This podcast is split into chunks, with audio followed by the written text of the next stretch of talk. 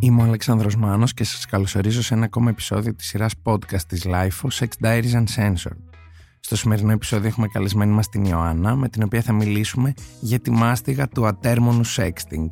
Εσείς για να μην χάνετε κανένα από τα επόμενα επεισόδια μπορείτε να μας ακολουθήσετε στο Spotify, τα Google και τα Apple Podcast και αν έχετε κάποια ενδιαφέρουσα ιστορία να μοιραστείτε μαζί μας μπορείτε να μας στείλετε ένα email στο podcast.lifo.gr με την ένδειξη για το Sex Diaries Uncensored.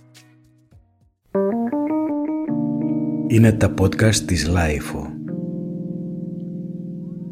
Γεια σου Ιωάννα. Γεια σου Αλέξανδρε. Είμαι πάρα πολύ χαρούμενος και ανυπομονούσα να έρθει κάποιος άνθρωπος σε αυτό εδώ το podcast να μας πει πώς είναι να κάνεις όλη μέρα ή τέλος πάντων συχνά sexting το οποίο κατά 99% δεν καταλήγει κάπου γιατί όλοι πιστεύουν ότι α, κάνω sexting άρα το πιο εύκολο είναι και αναμενόμενο να βρεθώ με το άτομο που με ενδιαφέρει να προχωρήσει αυτή η γνωριμία σε όποιο επίπεδο θέλει ο καθένας αλλά νιώθω και από παρέες γύρω μου φίλους ότι όλοι κάνουν sexting όλη μέρα από τη δουλειά, από το αμάξι, από το σπίτι, από το μπάνιο, από την κουζίνα, από το οπουδήποτε, από το σινεμά αλλά αυτό δεν καταλήγει κάπου. Ποια είναι η προσωπική σου εμπειρία πάνω σε αυτό; Καταρχάς να ξεκινήσω και να πω ότι θεωρώ ότι το φαινόμενο του sexting έγινε πάρα πολύ έντονο κατά τη διάρκεια του κορονοϊού.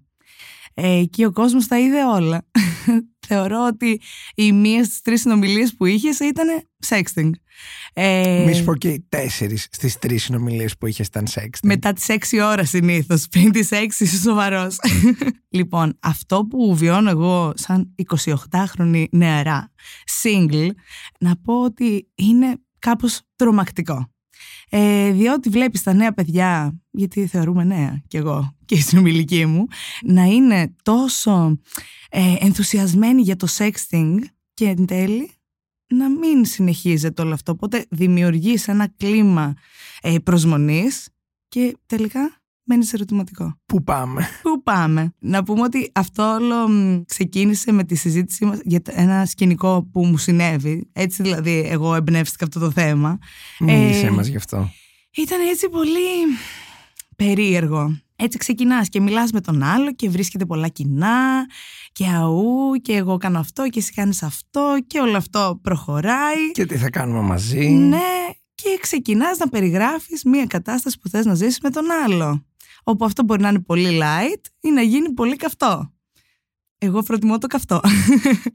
Οπότε έζησα μια τέτοια έντονη κατάσταση η οποία ε, δεν συνεχίστηκε και δεν κατα... έμεινα και εγώ στο ερωτηματικό και έτσι ε, αντιμετωπίζω πλέον όλα τα sexting δεν, δεν, έτσι με έχουν κάνει να νιώθω ότι δεν θα καταλήξουν κάπως δηλαδή 4 στα 5 sexting δεν καταλήγουν πουθενά και δεν ξέρω πώς νιώθω γι' αυτό. Μία βασική ερώτηση θέλω να ναι. κάνω σε αυτό το σημείο. Όταν λέμε δεν καταλήγουν κάπου, εννοούμε ότι ούτε κατά τη διάρκεια του sexting δεν θα τελειώσετε, δεν θα χύσετε, δεν θα είστε ok.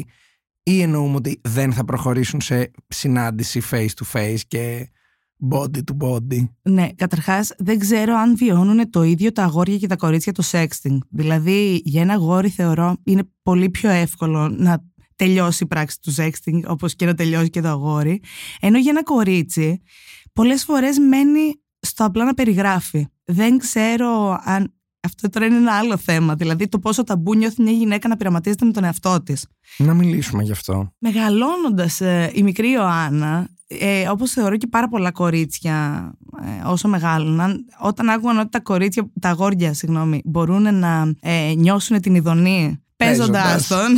δηλαδή, ας λέω το πράγμα το όνομά τους. Ναι, είμαστε uncensored εδώ. ε, τα κορίτσια ένιωθαν, νομίζω, άβολα στην ιδέα του ότι πρέπει να πειραματιστώ με εκείνο το σημείο του κορμιού μου. Ε, αυτό βίωσα δηλαδή και εγώ μεγαλώνοντας. Τώρα, ε, θεωρώ ότι ακόμα είναι ταμπού. Δηλαδή ότι πολλά κορίτσια ε, αγχώνονται με την ιδέα του ότι εγώ τώρα πρέπει να να κάτσω εφόσον κάνουμε sexting, ο άλλος τον παίζει, εγώ τι πρέπει να κάνω. Οπότε θεωρώ ότι τα περισσότερα κορίτσια μένουν απλά στο να ικανοποιήσουν τη φαντασίαση του άλλου ε, μέσω της συνομιλίας. Σαν Ιωάννα, εξαρτάται το mood νομίζω. Δηλαδή, υπάρχουν πολλές φορές που θες απλά να ικανοποιήσεις τον άλλο και μένεις εκεί, και υπάρχουν πολλές φορές που το κάνεις για την κάβλα σου και τελειώνεις κι εσύ. Δηλαδή, δόξα τω Θεώ, υπάρχουν και πολλά βοηθήματα πλέον που μας βοηθάνε να το κάνουμε αυτό εύκολα και γρήγορα.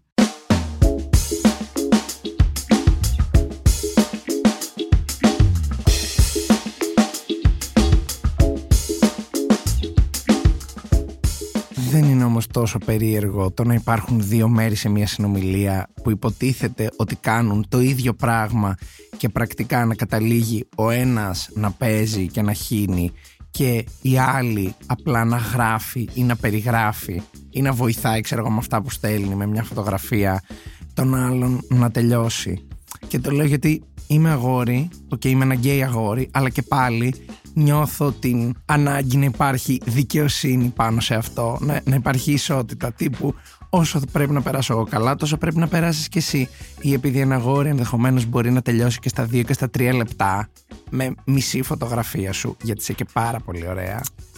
Μπορεί ένα κορίτσι, είτε επειδή είναι πιο κεφαλικό, είτε επειδή θέλει περισσότερο χρόνο, είτε δεν γνωρίζω τους λόγους γιατί δεν έχω γυναικείο σώμα για να μπορώ να σου μιλήσω εμπεριστατωμένα μπορεί να θέλει λίγο περισσότερο χρόνο και λίγη περισσότερη προσπάθεια για να φτάσει στο ίδιο σημείο.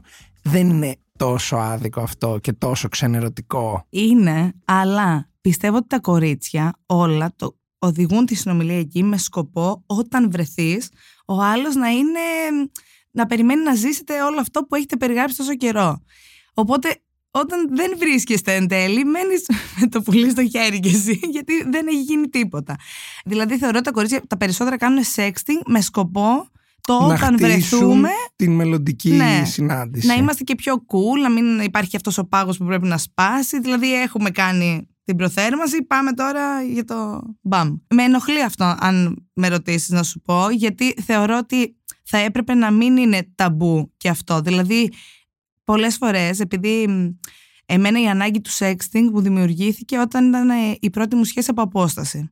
Δηλαδή είχε φύγει το αγόρι μου για μεταπτυχιακό, κάπως έπρεπε να Συντηρηθεί ικανοποιήσει. και η Αυτό. ερωτική επικοινωνία και να Ακριβώς. ικανοποιήσετε. Ε, οπότε έτσι, ξεκι... έτσι ε, έγινε η ένταξή μου στο sexting ε, όταν αρχίσαμε και λέγαμε πράγματα που κάναμε ή που θα θέλαμε να κάνουμε όταν βρεθούμε ε, εκεί υπήρχε και η βιντεοκλήση οπότε μπορούμε να πούμε ότι υπήρχε ένα πιο ολοκληρωμένο πακέτο πλέον μπορώ να σου πω ότι το sexting δεν συνοδεύεται από βιντεοκλήση δηλαδή δεν, επουδενή, δεν ξέρω, δεν μου έχει συμβεί. Δυο φωτογραφίες και πολύ σου είναι. Εγώ και αυτές ξέρεις, τη βόμβα που δεν εξαφανίζονται μετά, δεν τις ξαναβλέπεις ποτέ. Οπότε εκεί στα μ, 24 που ήμουνα με αυτό το παιδί, εκεί ξεκίνησε να, να νιώθω άνετα με το sexting. Γιατί μέχρι τότε, ε, ξέρεις τώρα, άμα σου λέγει ο άλλος λίγο έτσι, δείξα μου και αυτό, δείξα μου και εκείνο, ένιωθες και λίγο περίεργα. Μετά, ας πούμε, επειδή γενικά η σχέση από απόσταση είναι το φόρτε μου, ε, μόνη μου αποζητούσα από το σύντροφό μου να μου κάνει λίγο πιο κίνκι τη συζήτηση. Δηλαδή, είναι νομίζω και ένας τρόπος να σου δείξει ο άλλος ότι σε θέλει, σε φαντάζεται, σκέφτεται εσένα. Δεν σκέφτεται κάτι άλλο.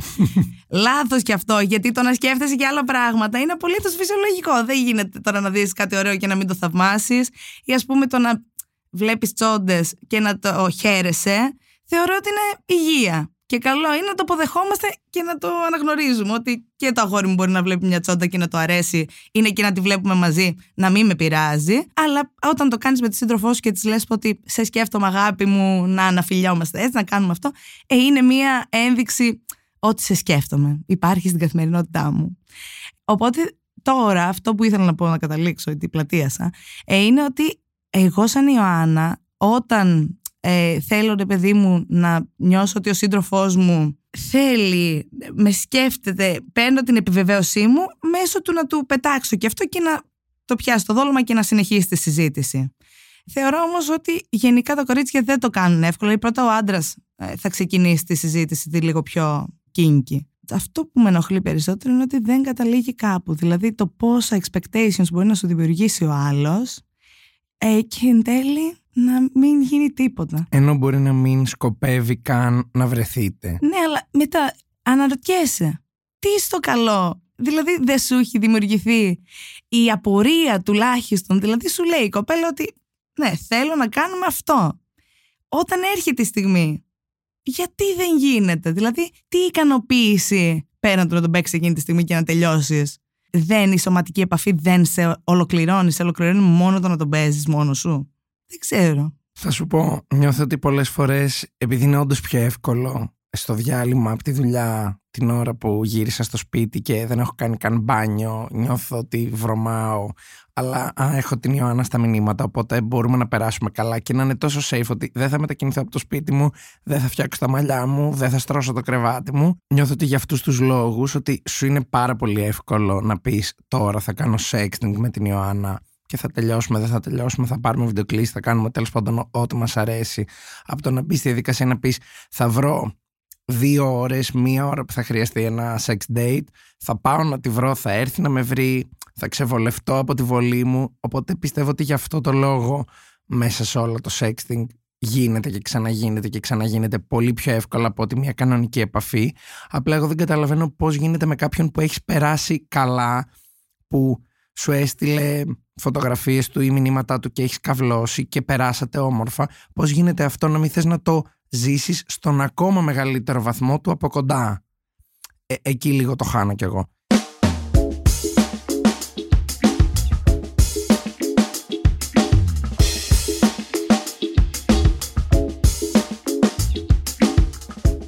να ρωτήσω κάτι που άκουσα πριν και υπέθεσα αλλά θέλω να το διευκρινίσω. Σου έχει τύχει το κλασικό που φαντάζομαι ότι έχει τύχει σε πολλές κοπέλες το θέλω να σου ξεκινήσω sexting και πάρε μια dick pic χωρίς να την έχει ζητήσει. Καλησπέρα. Να το αυτό είναι το πουλί μου. Νομίζω ότι σε όλες έχει συμβεί και Νομίζω ότι πριν κάποια χρόνια γινόταν πολύ πιο έντονα. Δηλαδή, στα εξερχόμενα μηνύματα στο Instagram, ε, έπαιρνες σίγουρα μια φωτογραφία η οποία ήταν dick pic χωρίς τίποτα από πάνω, ούτε καλησπέρα, ούτε τι κάνεις, το όνομά σου. Πάρτο. Πλέον, αναγνωρίζω ένα σεβασμό. δηλαδή, νομίζω ότι ε, πλέον οι άντρες, όταν μιλάτε, πρώτα παίρνουν το OK. Ότι... Με κάποιο τρόπο. Ακριβώς. Και μετά θα στείλουν την φωτογραφία ή δεν είναι καθόλου ντροπή να ζητήσεις και εσύ να το δεις. Γιατί πολλές νιώθουν περίεργα άμα ζητήσουν να ε, δουν το πυρπυρίκι. Μου αρέσει πάρα πολύ αυτή η λέξη, πυρπυρίκι, την κρατάω. Λοιπόν, ε, που το θεωρώ ε, απόλυτα cool γιατί ε, και ο άντρας θα θέλει να δει μια φωτογραφία έτσι λίγο πιο σεξι και εσύ μπορεί να θες να δεις. Είναι απολύτως λογικό. Ε, οπότε θεωρώ ότι πλέον οι dick pics έχουν ηρεμήσει λίγο, οι απρόσμενες dick pics. Γενικά όμως ε, οι άντρες θέλουν dick pics, δεν έχουν θέμα, είναι ανοιχτοί. Και επειδή πάντα ήθελα να το ρωτήσω αυτό σε μια κοπέλα και αυτή είναι η τέλεια αφορμή, όταν δέχεσαι μια dick pic, όχι τι καταλαβαίνεις αν το πολύ είναι ωραίο ή όχι, αλλά βλέπεις ρε παιδί μου το γκόμενο που είναι ψωνισμένος και θα σου στείλει ξέρω εγώ την υπερπαραγωγή φωτογραφία καταλαβαίνεις κάτι για τον άνθρωπο που τη στέλνει πέρα από το τι κουβαλάει μες στο παντελόνι του μπορείς να καταλάβεις τον άνθρωπο που θα βρεθείτε και θα είναι λίγο πιο έξαλλος ή κάποιον που το έκανε με μισή καρδιά γιατί μου τη ζήτησε. Μην πω ότι δεν έχω κάτι διαθέσιμο να σου στείλω. Σίγουρα αυτό. Δηλαδή η στάση του σώματος που παίρνει ο άντρας για να στείλει dick pic μπορεί να πει πάρα πολλά και για το χαρακτήρα του αλλά και γενικά για το πώς ε, τι σεξ θα κάνετε βασικά. Δηλαδή, αν θα κάνετε. υπάρχουν αυτοί που δεν τους νοιάζει, απλά θέλουν να στείλουν τη φωτογραφία και υπάρχουν και αυτοί που πρέπει να το κάνουν με τον κατάλληλο φωτισμό, την κατάλληλη στάση, το χέρι να είναι στην κατάλληλη θέση, ε, τα υπολογίζουν όλα. Ε, το αποτέλεσμα όμως είναι ίδιο, γιατί εσύ το ίδιο πράγμα θα δεις. Αλλά όντως ε, το σκέφτεται και ο άντρας πριν τη στείλει, δεν τη στέλνουν όλοι έτσι πάρτο και Δες το. Υπάρχει μια προσοχή στο πώς θα τραβηχτεί, να είναι λίγο κολακευτική. Ναι, ναι, σίγουρα. Υπάρχει αυτοί που δείχνουν και κορμί, υπάρχουν αυτοί που όχι, πάρ το κοντινό. Μόνο ε, προφίλ το ε, εργαλείο. Δεν θεωρώ ότι έχει διαφορά στο πώς θα το στείλει. Όπως επίσης δεν θεωρώ ότι είναι αντικειμενική η εικόνα που παίρνεις από μια φωτογραφία. Μπορείς σε μια φωτογραφία να φαίνεται πολύ χάλια και από κοντά να είναι πάρα πολύ ωραίο. Ή μπορεί να το δεις πάρα πολύ ωραίο και από κοντά να είναι χάλια. Ε, πάντα αν το δεις. Θα συμπληρώνω και αυτό το σχόλιο. Προχωρώντας και φτάνοντας στο, στην αφορμή του σημερινού επεισοδίου που είναι το πόσα sexting θα κάνουμε ακόμα χωρίς να βρεθούμε με τον άνθρωπο με τον οποίο κάνουμε αυτά τα sexting. Πώς αντιμετωπίζεις πλέον τις επαφές που θα ξεκινήσουν πολύ φιλόδοξα και θα καταλήξουν αρκετά άδοξα; Γιατί προφανώς κάποιοι από αυτούς θα επιστρέψουν στα DM σου σαν να μην συνέβη τίποτα την προηγούμενη φορά και θα ξαναθέλουν το sexting τους, την καβλάντα τους, όλο αυτό το παιχνίδι. Τι κάνεις εσύ σε αυτές τις περιπτώσεις; Εξαρτάται νομίζω σε τι mood είμαι. Δηλαδή, αν το έχω εγώ ανάγκη να κάνω sexting, δεν βρίσκω τον λόγο γιατί να μην το κάνω. Ε, αν όμως όντως ο άλλος μου έχει δώσει την εντύπωση. Ότι είναι συσημασμένος Ναι. στον τομέα του. Ε, η αλήθεια είναι ότι ξενερώνω κι εγώ σε κάποια φάση, γιατί όπως είπα, θεωρώ τα κορίτσια λίγο το σκέφτονται και πιο εγκεφαλικά. Ίσως για τον άντρα είναι μια ενέργεια που θα γίνει και θα τελειώσει. Ε, για την κοπέλα όμως είναι και λίγο το imagination, δηλαδή θα σκέφτεσαι και το τι θα ακολουθήσει μετά από το sexting που θα έχουμε. Οπότε, ναι, είναι ανάλογα την περίπτωση και ανάλογα το τι κλίμα σου δημιουργεί ο άλλος κάθε φορά που σου στέλνει.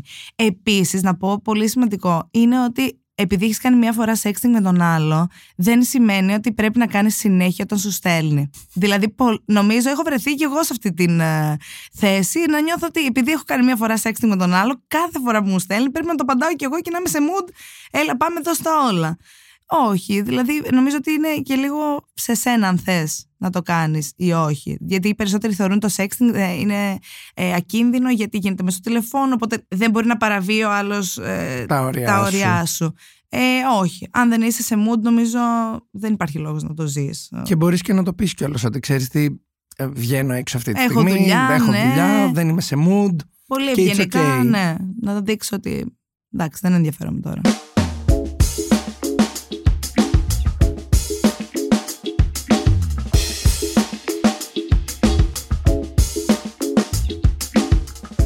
Σκεφτόμουν την ώρα που ερχόμουν εδώ ότι θα ήθελα να σε ρωτήσω ποιο είναι το πιο επιτυχημένο sexting που έχεις κάνει. Τύπου το sexting που μπορεί να μην το περίμενες και να ήταν αποκάλυψη ή το sexting με έναν άνθρωπο που μπορεί να γνωριζόσασταν κοινωνικά, να ήξερες ότι υπάρχει και να ήξερε ότι υπάρχει, αλλά να μην έχεις φανταστεί ποτέ ότι μπορεί να γίνει μια τέτοια συζήτηση ή το sexting που έγινε και συνεχίστηκε και σε μια επαφή πρόσωπο με πρόσωπο και σώμα με σώμα. Η πιο πονεμένη ιστορία είναι αυτή. Ε, Η πιο επιτυχημένη είναι η πιο πονεμένη. Όχι. Η πιο επιτυχημένη, θα, θα τις πάρουμε από την τρίτη σειρά. Ωραία. Η Ακούω. πιο επιτυχημένη, για να πούμε έτσι ότι πολλές φορές το sexting μπορεί να καταλήξει σε κάτι πάρα πολύ ναι, ωραίο. να μην είμαστε και απεσιόδοξοι. Ναι. Ε, ήταν με ένα άκυρο παιδί που γνώρισα φοιτήτρια σε ένα πάρτι που τότε είχε και αυτός κοπέλα και γνωριστήκαμε σε φάση Αχ, τι ωραία παρέα κάνουμε όλοι μαζί. Χαχά, χουχού, χουχού. Ε, πέρασαν πολλά χρόνια και κάπως κάπου βρεθήκαμε στο Instagram. Μιλάμε τώρα, ήμουν 18 χρονών και τώρα πριν έγινε πριν τρία χρόνια ξαναβρεθήκαμε στο Instagram. Άρα στα 19 ας πούμε. ναι, ναι, έτσι, μπράβο. και ξεκίνησε πάρα πολύ ωραία συζήτηση, ξέρεις αυτό το μα πού χάθηκες, μα πού χάθηκα, τι κάνεις και τα λοιπά.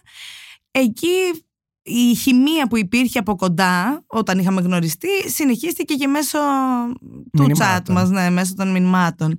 Όπου εντάξει ήταν ένα πολύ ωραίο sexting, όχι το πιο ωραίο που έχω κάνει, αλλά πολύ ωραίο και με πολύ σεβασμό παιδιά το να σε σέβεται ο άλλος το sexting. Γιατί όπως είπα και πριν θε- το θεωρούν ακίνδυνο, αλλά μπορεί ο άλλος να σου περιγράφει κάτι το οποίο θέλει πάρα πολύ να ζήσει και εσύ να μην το γουστάρεις καθόλου. Δηλαδή να νιώθεις άβολα στην ιδέα ότι μπορεί να βρεθούμε από κοντά και να αυτός να θέλει να κάνουμε αυτό. Εγώ να του έχω δώσει την εντύπωση μέσα στο sexting ότι ναι είμαι μέσα αλλά τελικά να μην το θέλω καθόλου.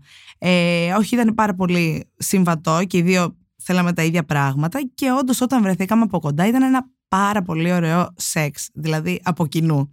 Το οποίο, ε, ξέρεις, είναι από αυτά τα άτομα που τα έχεις ε, σε εκτίμηση και ότι όταν θα θες να κάνεις σεξ πάντα θα μπορείς να τρέξεις σε αυτά.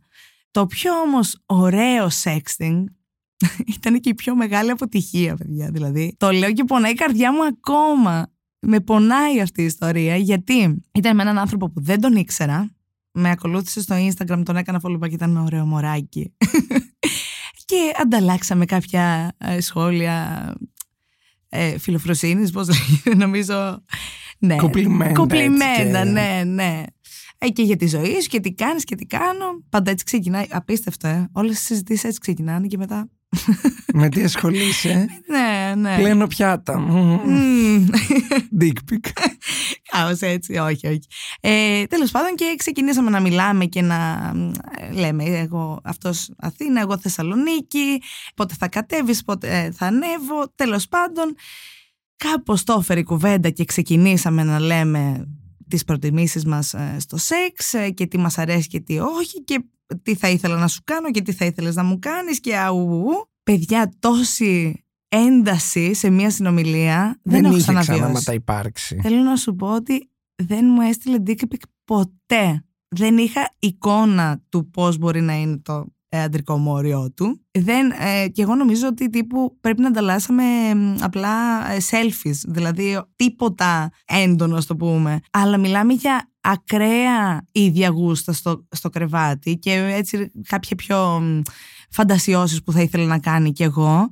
Και όταν τελικά κλείσαμε να βρεθούμε, τελίτσα, τελίτσα, τελίτσα, ενώ είχαμε δώσει ραντεβού, συγκεκριμένη ώρα, δεν εμφανίστηκε ποτέ. Ερώτηση βασική. Το ραντεβού κανονίστηκε σε κοντινό χρόνο με το sexting. Ενώ ήταν ότι μιλήσαμε σήμερα και μετά από δύο μέρες κλείσαμε ραντεβού ή είχε γίνει, είχε κρυώσει το πράγμα, να το πω έτσι, και κανονίσατε σε δεύτερο χρόνο. Θέλω να σου πω ότι με το συγκεκριμένο άτομο κάναμε κάθε μέρα, ή αν όχι κάθε μέρα, μέρα παραμέρα. Οπότε δεν πάγωνε η όλη κατάσταση μεταξύ μας. Ε, νομίζω έχει περάσει κανένας μήνας από τότε που είχαμε ξεκινήσει και δώσαμε το ραντεβού.